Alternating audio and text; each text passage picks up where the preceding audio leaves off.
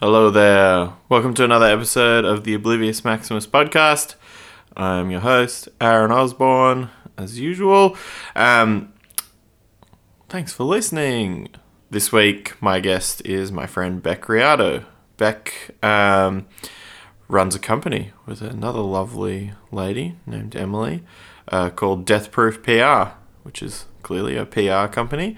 And they work with lots of different bands and brands and record labels and cafes and other things. And they do a really good job at spreading the word for people into the public eye. And um, yeah, we just had a discussion about, you know, how Beck got into working in the music industry and um, how they, you know, she started doing PR and started Death Proof. And um, I thought it'd be kind of a cool conversation to have a different angle uh, from some of the people that I've had on here so far. I've sort of been trying as best as I can um, to sort of spread the love between people who are in bands and then people who work with bands um, in as many respects as I can. So it's been cool to get label guys and photographers and um, you know graphic designers and people who make music videos. So I'm trying to cover my bases as best I can. So I thought it'd be cool to get someone with PR experience on here, and that's what Beck does. Um, so yeah, this is a cool little chat. Um, it was my first time recording one of these podcasts um, in the beer garden of a pub, so hopefully it sounds good. I think it sounded okay when we did it last night, but uh, I guess I'll find out once it goes on the internet. Um, but yeah, so excuse me if there's any issues with the audio. I think it should be fine though. At one point, a lady decided to totally neglect the fact that there was two people talking into rather large microphones and excuse herself into our conversation and uh, tell us that her dog was going to be off its leash and just walking around a bit. So maybe you'll hear a dog, maybe you'll hear a lady, maybe you'll hear the beers that we are drinking being banged against the table, but you know, that's what this is about, man. Being fucking real. Not really. Anyway, um, hopefully it's good, but I think it sounds good and it's a good conversation. It's very interesting. Beck has a lot of experience working in the music industry, so if anyone out there wants some to hear some good stories, they're coming at you. Um, but yeah, and the other thing that I wanted to say real quick, um, again, is that we've got some shirts online. If people are interested in buying them and helping us out, um, they're fifteen dollars, and they're at obliviousmaximus.bigcartel.com. Um, otherwise, go to our Facebook and to our Instagram and to our Twitter. Just look up Oblivious Maximus podcast, and you'll find it. Um, and follow us on those things for updates and to fucking tell me whether you like things or not. It's cool hearing back from people. Um, but yeah, I won't talk too much more. Here is Oblivious Maximus number 18 with Beck from Death Proof. Brutal!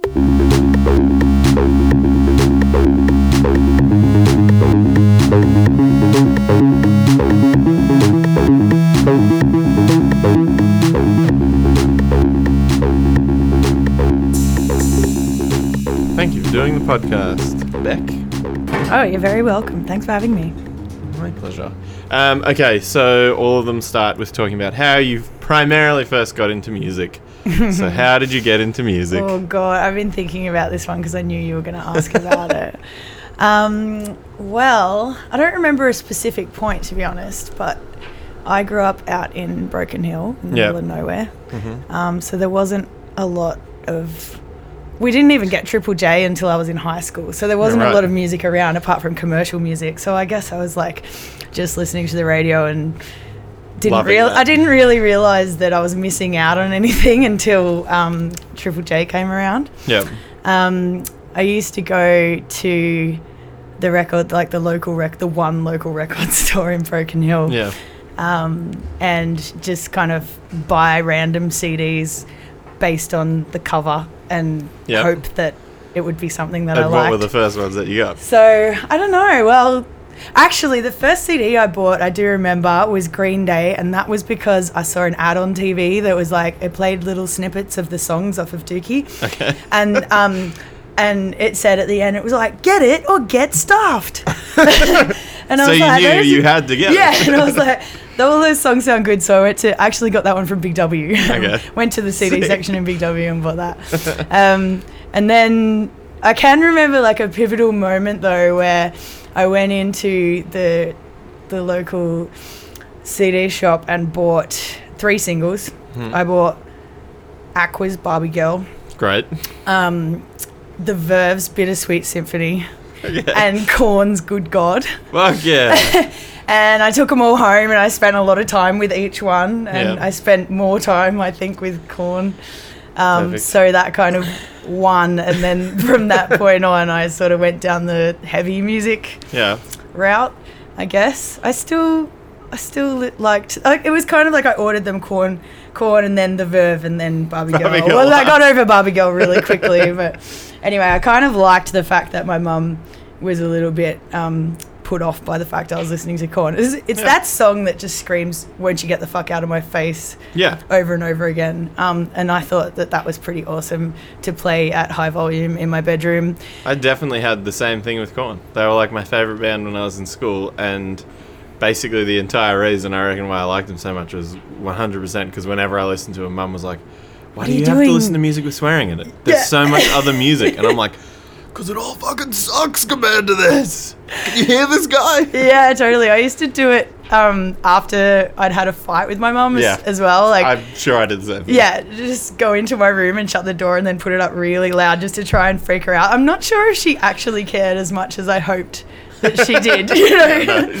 probably didn't. probably didn't. But anyway, So Yeah. in Broken Hill at the time you were living there, was there much um, like at school and stuff? Was there much like uh, no one was oh, into music. Okay, that's yeah, that's what I was going. No so it was just dead like that there. Yeah, it just wasn't a thing. Like, Yeah. you know, it was like people would listen to the radio. Um, it was just, it was really strange. There was, there was some older kids that kind of, uh, I guess when I was in early high school, there was some older kids that were into music, but I wasn't friends with them. Um, and I guess I kind of just did it at home on my own. My brother was into music, so Yeah. we used to, um, we used to nerd out on stuff together. But Mhm. none of my friends really were super into Yeah. music. It was really weird, actually. Um, but yeah, w- yeah, not yeah. Not Did I cut you off? I support- totally no, cut you not, off. Not, not much support in Broken Hill for you. Then, yeah, no. there wasn't. Um, so when did you decide that you needed to leave Broken Hill? Oh, I was never really a. It was never an option to stay there. like I'm always quite thankful to my mum and dad for talking about me graduating from high school as though like you're gonna graduate and then you're gonna go to uni. Like Oh, you're yeah, like you then- have to leave. Then you're gonna when when you go away Yeah, from yeah, here, right. like when you are free from this place, you know. Yeah. So they always spoke in a way that like indicated that I was always going to go and I was kind of excited by that Yeah. prospect. So I didn't really make a decision on my own. It was just always there's there's like no opportunity there whatsoever. Do Like your you, folks still live there? my dad still lives there. Yeah. Yeah. So if you get into mining like all the guys that stay there get into mining, all the girls have babies. Yeah. it's Okay, pretty much perfect. how it happens, or else you get out of there. So Yeah. yeah, that's kind of uh, what I did as, as soon as I possibly could. Yeah. But we had to go to, um, you know, as far as music goes, we had to go to Adelaide if we wanted to see a show, and that was five hours drive. Yeah. So- brutal. My dad, luckily, I, I need to thank him again for this, but he used to drive my brother and I to Adelaide and, and Wow. our friends um, overnight park. He'd like go to the entertainment center, let us go see Offspring or something, and then sleep in the car while Yeah. we were doing it, and then we'd jump back in the car, drive again through the night. And have to go to school the next day. That was always the rule. It was like, yes, you can go and see Slipknot, but you have to go to school the next day. Like, so There's rules about that. pretty good that he was like Yeah, and that he was an ex truck driver who enjoyed driving like long distances. nighttime yeah, at yeah. night time as Yeah. well, having quick kips in the car. One time, um, I can't remember when it was, but me and my sis- me and my little sister both. I mean, I still do. love Queens of Stone Age, Yeah. and it was like one of the first times I went to Sydney for a show where I didn't go on like a Murray's bus by myself. like I was like, oh, I really want to go to this thing, and Ellie, my sister, wanted to go too, and Mum was like, well, she can't go because she's two years younger than you, so she's definitely not going on a bus and staying in a hostel by herself. So fine, we'll all drive up, and I was like, what? Are you gonna come to the show? and she was like, "No, I'm not coming." the thing, I'll drop you there, and then we'll drive straight back to Canberra afterwards. And I was like, That's cool. oh, "Okay, yeah, cool." And then I remember we got about like halfway back to Canberra from Sydney, which is only a three-hour drive. Hmm. So at like midnight, I guess. So it was like one o'clock in the morning. Mum was like, "I can't do this anymore," and we stayed at like some shitty motel in Goulburn overnight, so Mum could rest because she couldn't get You were that so extra hour. close. I know, but she just, I don't know, she couldn't do it. But I just remember it being like That in my head at the time. time. I was like the coolest thing that Mum like drove us up there just because Ellie wanted to go Yeah. as well. Like, I love that they weren't concerned about you going up on a, No, on they a bus couldn't- and they staying in couldn't a hostel no, on your couldn't- own. Couldn't care less about me. How but, old were you when that happened? Uh, I, I don't know. Well, I would have been under 18, but I mean, I'm fairly large, whereas my rather petite blonde sister was two years younger Yeah, it's fair probably enough. like, Mum was just like, ah, rock gig? No way. Yeah, right. Yeah. I still think that's funny that they're just fine for you to just go stay in a hostel Well, you know, on your own. no one's going to mess with me anymore. That's so tough. after I after I grew past my short fat stage when I was in like year seven. Yeah. Um, so when did you move to Melbourne? Um, I moved to Melbourne when I was 17 Mm-hmm. to go to uni, Yep. um, and I lived in the student village, which is in Maribyrnong near High Point. Okay. Um, it's a it's well at the time I don't think anyone really lives there anymore, but at the time it was 700 kids f- not from Melbourne who had moved to Melbourne To go to uni. to go to uni. So Yeah. as you can imagine, it was a lot of like teenage bogans yeah. um, just running riot, like be it first time out of home, like on our own. I ate, like, I would spend my weekly budget on beer and uh, two minute noodles were the only things that I really ate, or, Yeah. or jam sandwiches. Yeah. um, and that was absolute chaos. And that's sort of, I guess, when I started meeting people that were more into music and yeah. What did you study at uni? uh, music business. Okay. It was a bachelor of business in the music industry. So Okay. Very interesting. yeah, well, yeah. kind of So- in hindsight, rather irrelevant, I think. But, Yeah. but at the time, it was just like I had to go. Like I was expected to go to uni, so I'll just go do something fun. Yeah. Hmm. So did you start meeting people because of that, or was it because of just going to shows and stuff?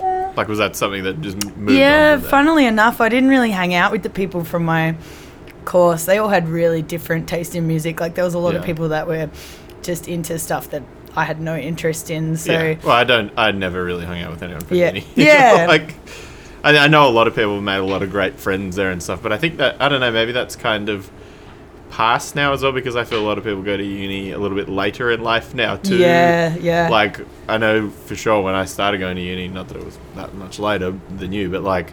I was like, oh, I've already got friends. I don't need to make friends. I'll just go do the work and then yeah, leave. I don't know because I didn't have friends. I started, you know, I, I mean, I had the people that I lived with. At You had all those two-minute noodles and beer. Student village, yeah, Yeah. but um, the the people didn't really hang out so much with the people in my course. And funnily enough, none of them work in music now. There's Yeah. there's two. There's one guy Rob who works at iTunes now, Mm-hmm. and Dan Watt who works over at Beat Magazine now and um, does Beat TV. But out of the whole course, nobody else is involved with music, as far as I know. Yeah. Um, so that's pretty weird. I mean, I don't. I'm not.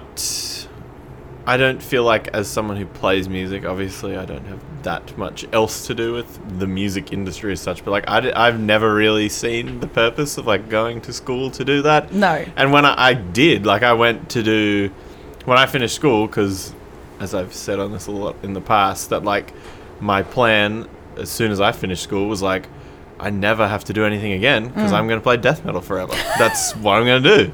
I have long hair. I have two kick drums on my drum kit. I live with my mum, and she's the best. And, And- now I'm just going to play death metal for the rest of my life. Amazing. And then within like, I don't know, I maybe like two weeks, I was like, oh shit, I can't do this. This isn't a for the rest of my life. um, like I can't work at a servo and you know play drums forever. Forever, yeah. Um, It's a shame, isn't it?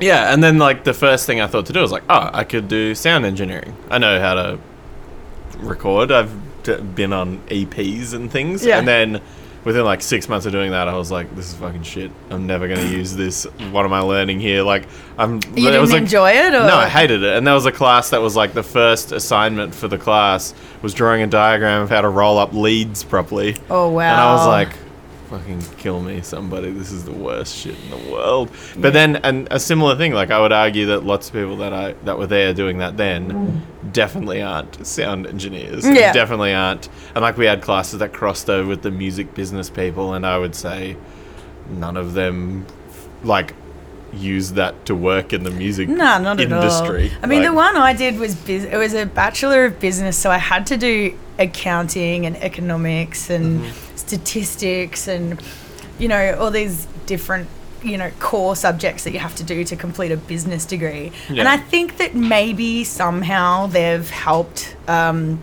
in a way. Yeah.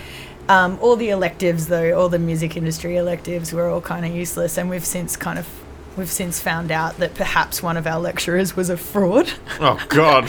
which I was excited How about. how was that? I don't know. Apparently, he lied and said that he'd, you know, he lied on his resume and like had said that he'd taught at all these music faculties around the world Right. and that it wasn't true. Um, so it was just making it up as if it was going yeah, so I was excited when I found that out recently because I thought I might be able to sue the uni for all my course fees back. Or at least the classes he had. Yeah, yeah, but it turns out I can't do that. So Oh, that sucks. yeah, But that's yeah. funny. Uh, yeah, I don't know. That that's always been like, I don't know. Like I, I think there's there's a point for like getting understanding from people, like developing. Like l- you can learn from people, Oh, yeah. obviously, but I don't think. Maybe not. Some of them aren't the best people to be in it. Like I'm sure some people who do teach classes at those in those courses are like really knowledgeable about what they're talking about. Mm. The the experience I had was like burnout, fucking like dudes that were Over in it. cover bands. Yeah. Just they had a teaching degree. Yeah. And like they loved gigging. Yeah. And like so that's what they were doing. Like this is how you fucking you know put together an invoice. And, Yeah. like, Oh, God. Like it's Yeah. why is some why are we paying thousands of dollars to For this. for this? yeah.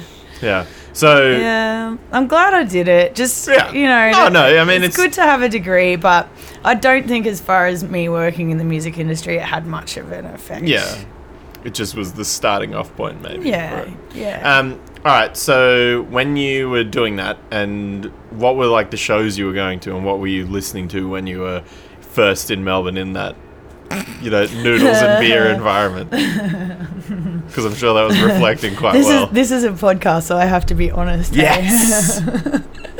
Um, honestly, I was going to Goo every week, Mm-hmm. um, and I would see whatever band. So does it, yeah, for those that don't know, Goo's the same as Bang or Hot Damn, or you Yeah. know, it's one of those club weekly club nights, and they would have bands in the upstairs room. So I would watch everything from like a um, like Blood Duster to uh, 28 Days Perfect. there, pretty much. Yeah. Um, and then I was kind of I was listening to stacks of nu metal around that time because it was around the year 2000. yeah, so it was hitting. big. yeah, so I was a huge Deftones fan, and I used to love it when I'd go to Goo and they would play a Deftones song, and I'd just lose my shit.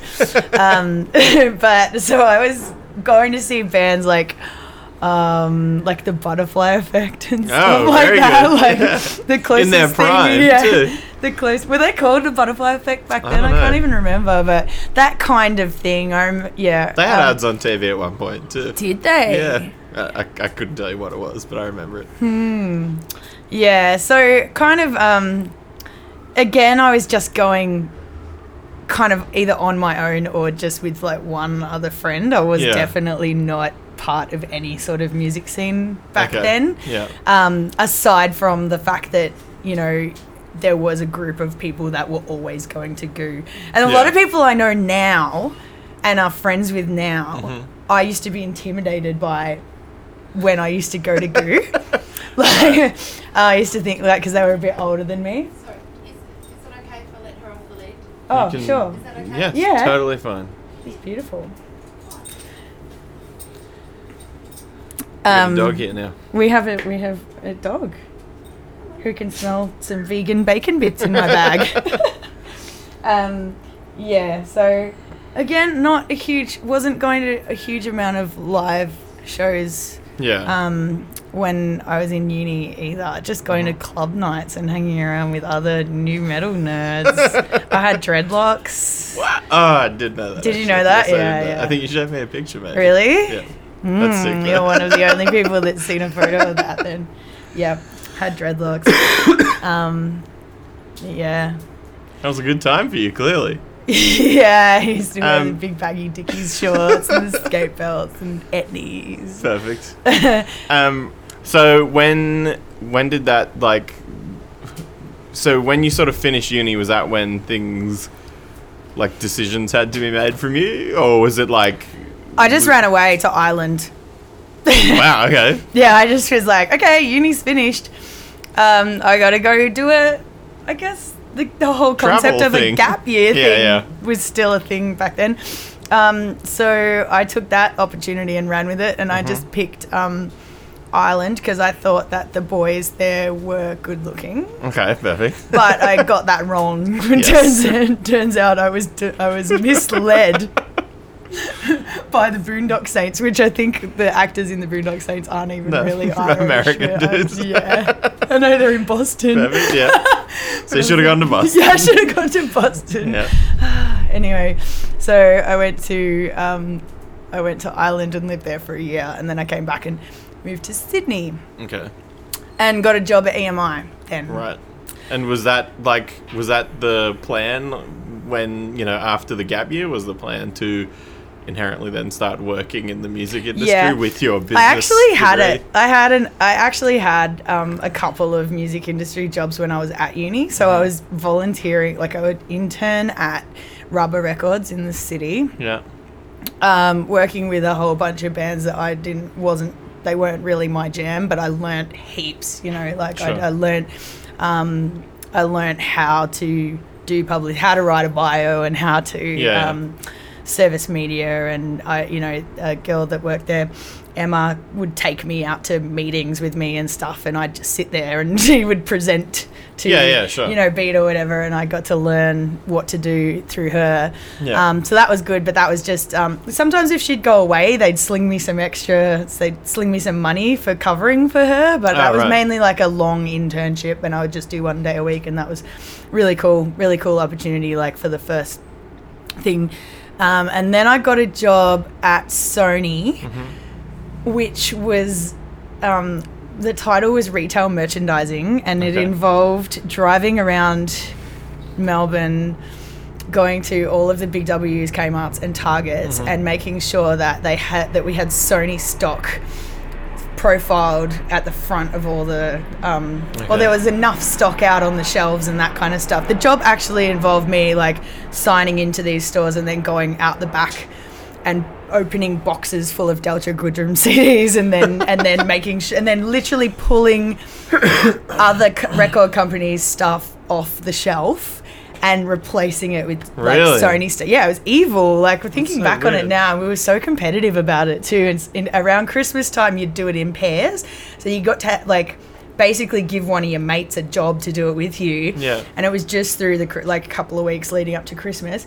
We used to drive around to all of the stores all around Melbourne, right out to Geelong and like Mm-hmm. Yeah. Wow. yeah, and um, we would wait. We'd sit out because Warner used to put on reps around that time as well, and like so, and Universal, like the Yeah, big sure. the big record companies would put on reps around that time. Um, and we used to sit out the front of Big W and wait for the Warner reps to come out after they'd just done their profiling, and then we'd like run in there and rip all Just their it all. stuff. yeah, rip all their stuff off the wall and put this Delta Goodrum CDs.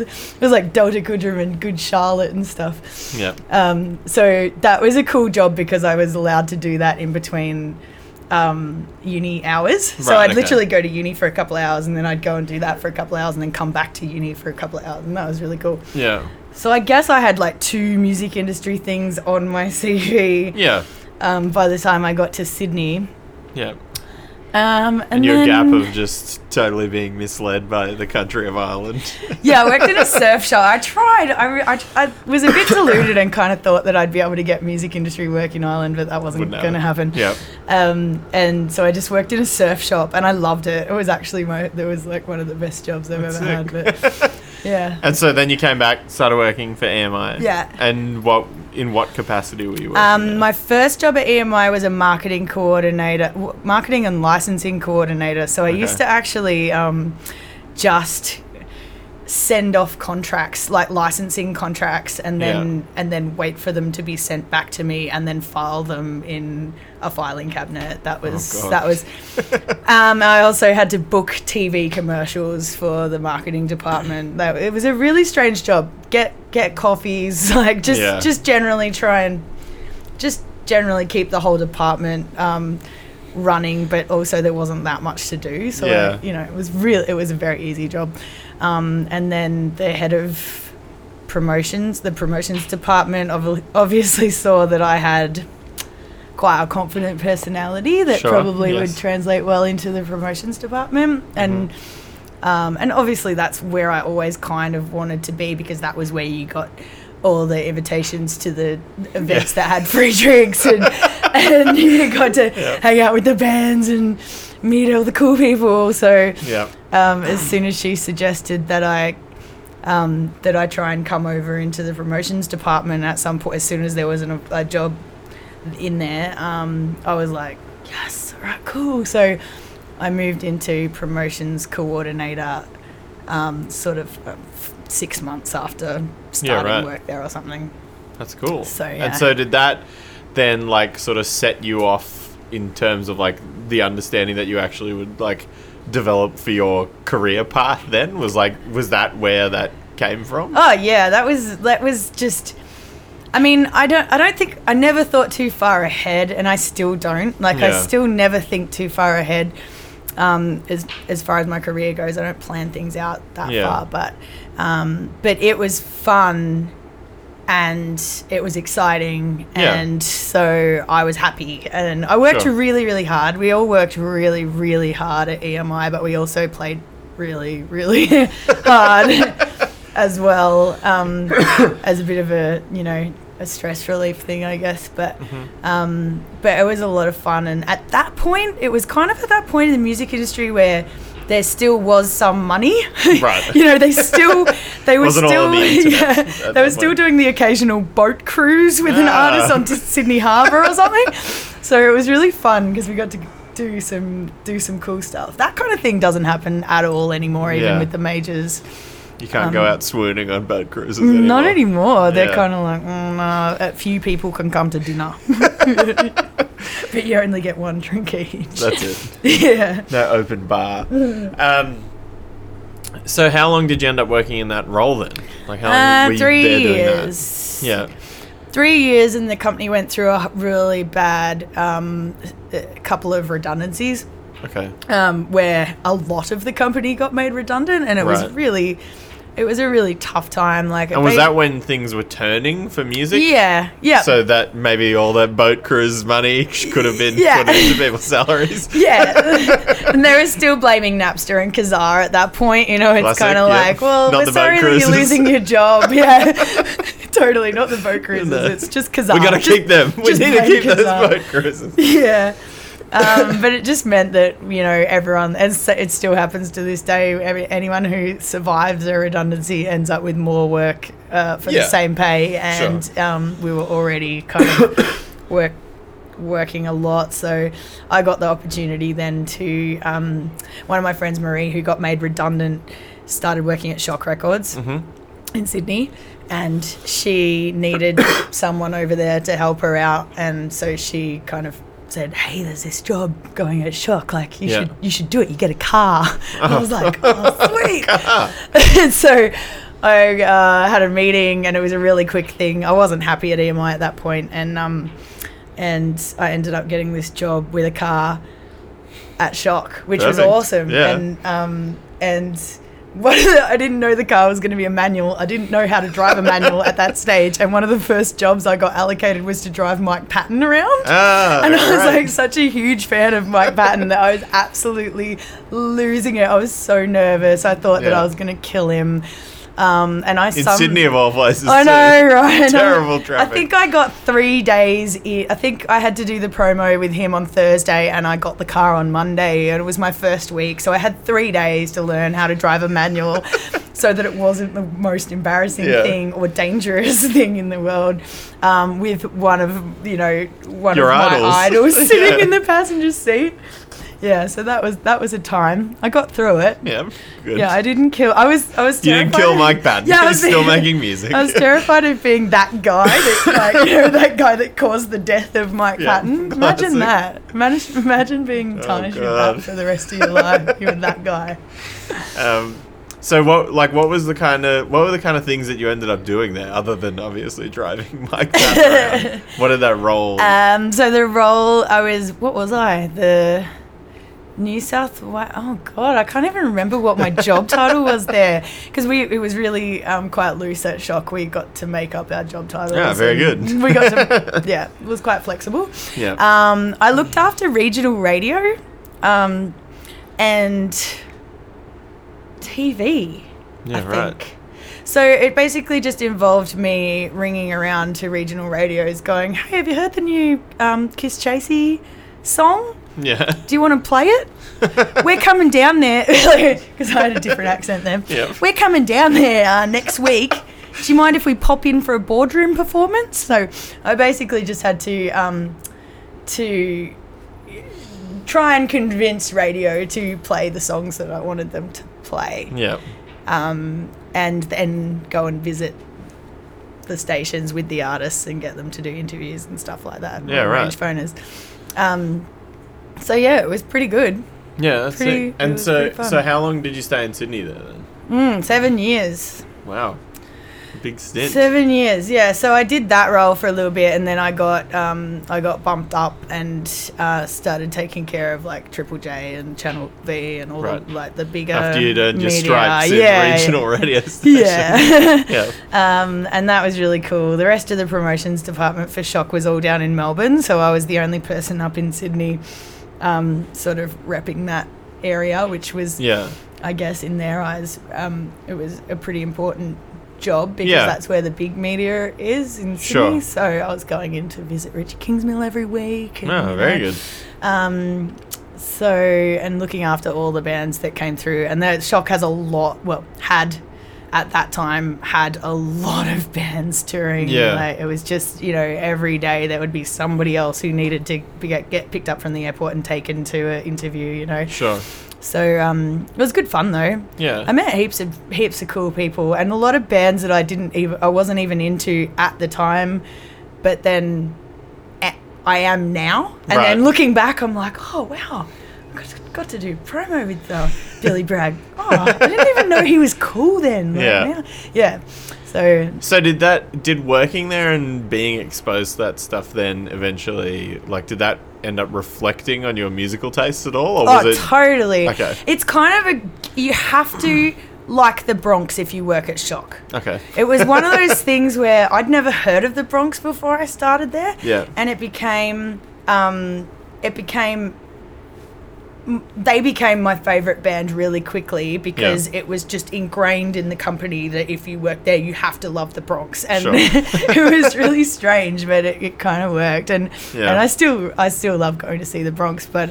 Um, I just got exposed to so much more music than than ever before. Because I mean, EMI and Sony, and you know, being in Broken Hill, I was only li- I was listening to rubbish. pretty Yeah, yeah, much. just then- mainstream stuff. Yeah, and Shock just had everything, you know. They just they they had all genres covered, which was kind of annoying from a publicity perspective because I had to wrap my head. it Yeah, I had to wrap my head around things really quickly. Yeah. Um, but I discovered so many so many bands that I just never would have heard of um, Yeah. had I not worked there. So that was Yeah, right. awesome.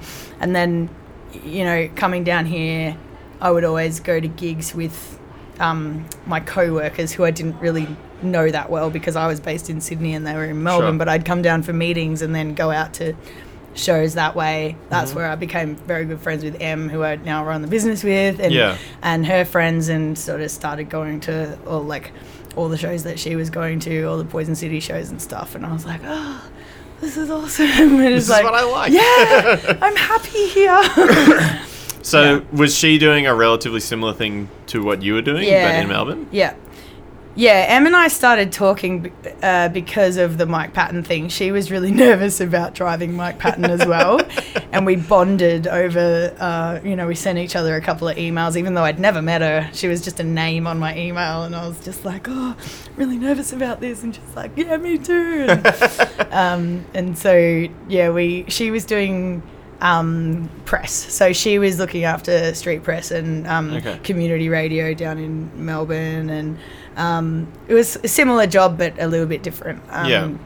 And and it turns out that we had the same music taste, pretty much, pretty much bang on the same music taste, except I leaned a little bit more towards metal and angry, and Sure. she leaned a little bit more towards ska and happy, happy uh, pop. So you pop punk. balance one another out very Yeah, well. then. yeah, yeah. and then we, we just keep swapping. Like we just Sure. we since You had the we've known each different angles of teenage angst covered. Yeah, like- yeah. But we both love Linkin Park. so. Common ground at least. yeah. Um, so what ended up causing you to move down here? Um. Oh well, we started Death Proof. Um. We started Death Proof whilst I was still living in Melbourne. I mean, in Sydney. Yep. Um, so Shock went downhill again, like EMI did before, with a lot of redundancies and Too um, many just- cruises. just- yeah. that old thing. yeah, we went into receivership, so it was Yeah. just like it was a pretty grim time. We got bought out by a bigger company, and um, things weren't things were a bit disheartening at that stage. So him and I kind of knew that we'd. Um, and Stu Harvey had left, and it was almost like when Stu Harvey left Shock, it was like, well, there's no point to even be here anymore. Like, We're all out. Was, yeah, it was like if he's gone, He was your beacon of hope. yeah. so um, after Stu left, um, Em and I were like, well, we were getting frustrated with um, what I was saying before, the amount of different releases that we had in different genres and stuff, and and how it, there was this mentality of like, you know, just throw everything at the wall and see what sticks. You know, Right. there was never any sort of dedicated love given to any particular release because they no one ever really knew what was gonna end up selling and making money. It was kind of like, or or what media were going to be interested in, um, and we would see albums that would come in and get no love and go and and we'd be like oh, I wish that we just had more time to focus on these ones that we Yeah. really love so we um, at some point decided that we were going to start our own PR company and branch off and I guess our skills at that point complemented each other with me having experience in radio and TV and her having experience with press Sure. um, and we were kind of like, oh well, what have we got to lose? Like, Yeah. you know, we're not really happy here anyway. We've, we'll just buy some computers and see what happens. Yeah, sure. So we um, we did that, and the you know we got. I think the the first job we got was Heroes for Hire through Kelly. Sure. Um, and then the second job we got was a huge Frontier Stadium tour for Avenged Sevenfold. Yeah, wow. And um, so we basically. And were you still just- living in Sydney then? Yeah, I was still Okay. living in Sydney, which kind of worked well because I could just go in and take care of the meetings in Sydney, and Em Sure. could take care of the meetings in Melbourne. But uh, eventually, I just wanted to be down here for.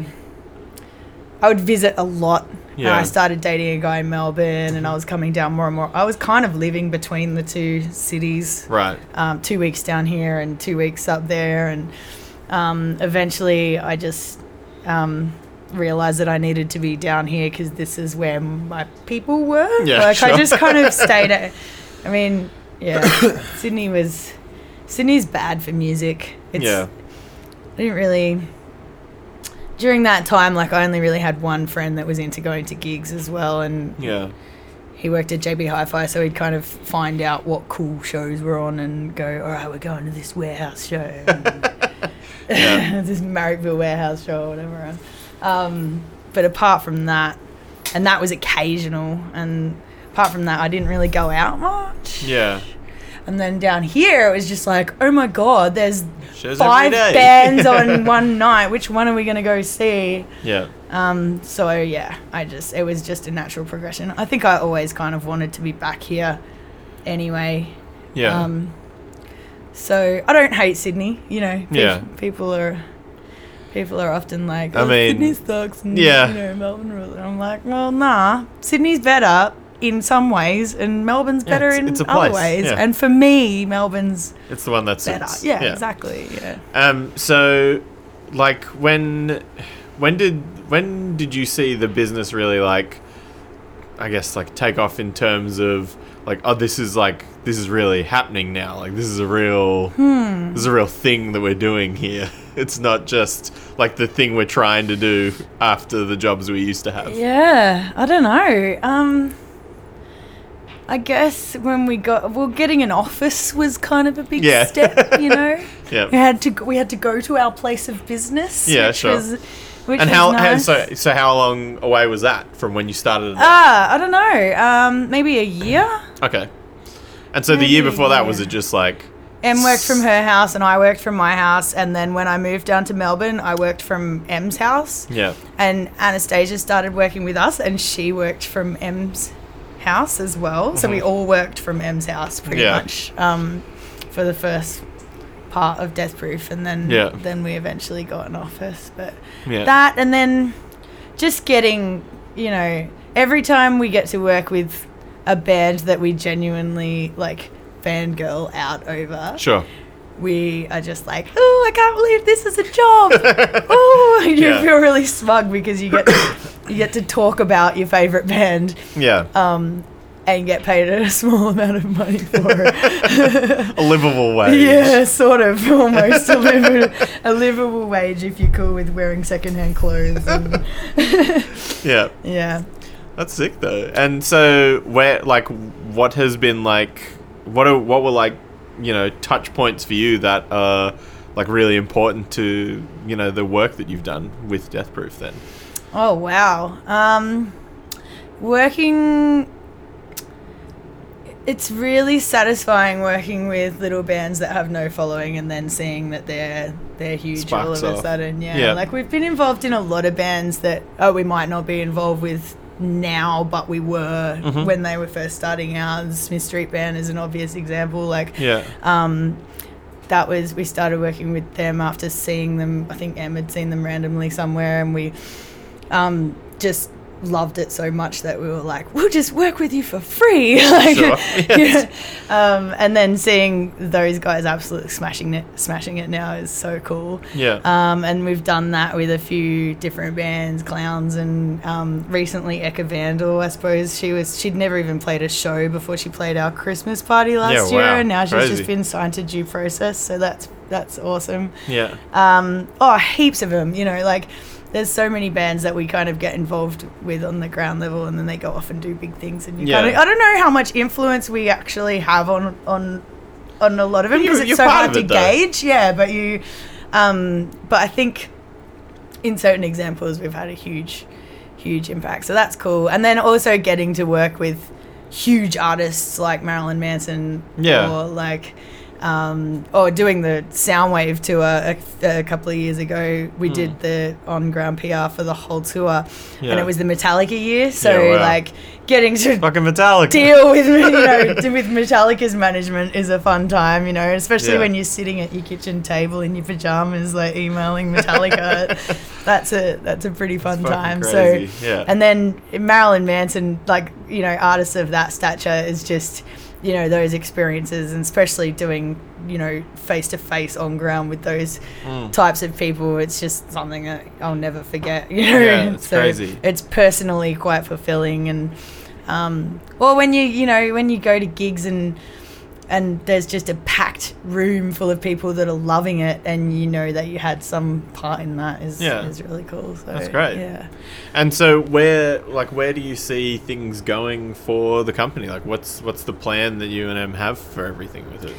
Yeah, right. Well, it sort of changes, I guess. It, um, we have just started the blog blog. Yes. Very good. which is which is a good time because I think it can get you know things can get um, a bit repetitive and monotonous after after a while. We've been going for four years now, um, and I guess you, you can. The processes are always pretty similar, and media is kind of shrinking, and things Yeah. are getting harder.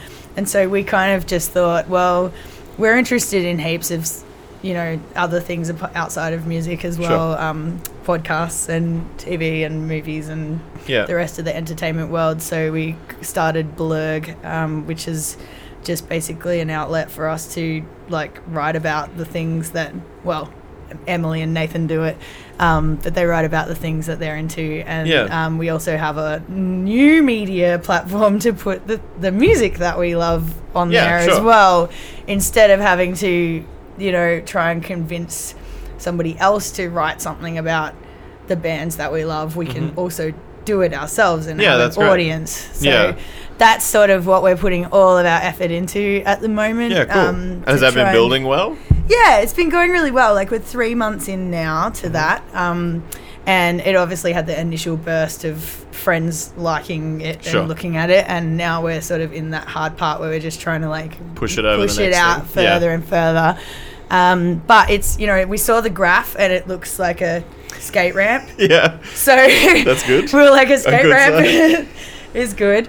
Um, and Nathan was going to Photoshop pictures of us all skating up that ramp. So that's a good sign. Um, Yeah. We just need to keep um, plodding along there. And that's, yeah, and that's keeping us, I guess, in the moments where we sort of get a bit. Um, uh, tired of the day to day stuff, you can just kind of flick over and do a bit of bl- blurg and then Yeah. come back and do the rest of it. I mean, that's So a good that's a good progression for the business though already. That after four years, you've had to start looking to do more things. Yeah, Like, yeah. You know, like that. It's not just It's for not that we sake, have heaps like, of time. No. it's just we're doing. We're definitely doing blag. Like we're definitely working longer hours to try and get this thing off the ground. But Yeah. it is mentally stimulating. yeah, sure. Where you know where you can get kind of because I guess like doing publicity is a hard job. It's a lot of rejection on a daily Yeah. basis. You know, it's a lot of people telling you that something's not good enough, and like occasionally you get people going, "I love this," and like I definitely want to review it or cover it. But a lot of the time, it's just like, no, you know, you know, you're not spending any money, or we don't really, we're not really into this, or Yeah, you know, right. there's a lot of no's, and it can get a bit down. So it's a good little refuge to, um, Sure. and it benefits. I think, um, you know, it benefits the bands that we're not promoting just the bands that we work with on it either. Yeah. We're sort of just promoting the stuff we like, which is pretty Yeah. awesome. Well, I think that's good too, and I, I mean, I think that's what I noticed about it when you first started. I was like, oh, this is just lots of cool stuff. Stuff. Like it's not just music stuff. It's Yeah, like I use it myself. Like I use it if I'm bored and I don't know what TV shows or new podcasts I want to listen to. Yeah. Um, I quite often just like go on our own blog to see what stories are on there and what's happening um, because Nathan and Em totally have their finger on the pulse when it comes to that stuff and Yeah. spend a lot of time consuming entertainment. Um, Yeah. And then I just consume whatever they've recommended. Secondhand. Yeah. sure. yeah.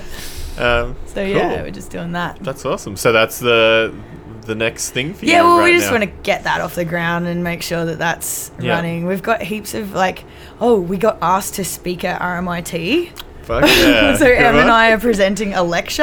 Good. Speaking of, you know, how Yeah. relevant the music music business courses Yes, are, we're just going to good. go tell everyone that. Yep. Um, and then What's it on? What are you speaking We don't to? even know Okay. yet. They're just like, come and speak in front of 180 students, and we're like, oh, okay, Yep. I guess. Eager, like 17 year old dudes who just realize they can't play death metal forever. yeah. whenever Em whenever Em has to do a um a panel, we always joke about her going.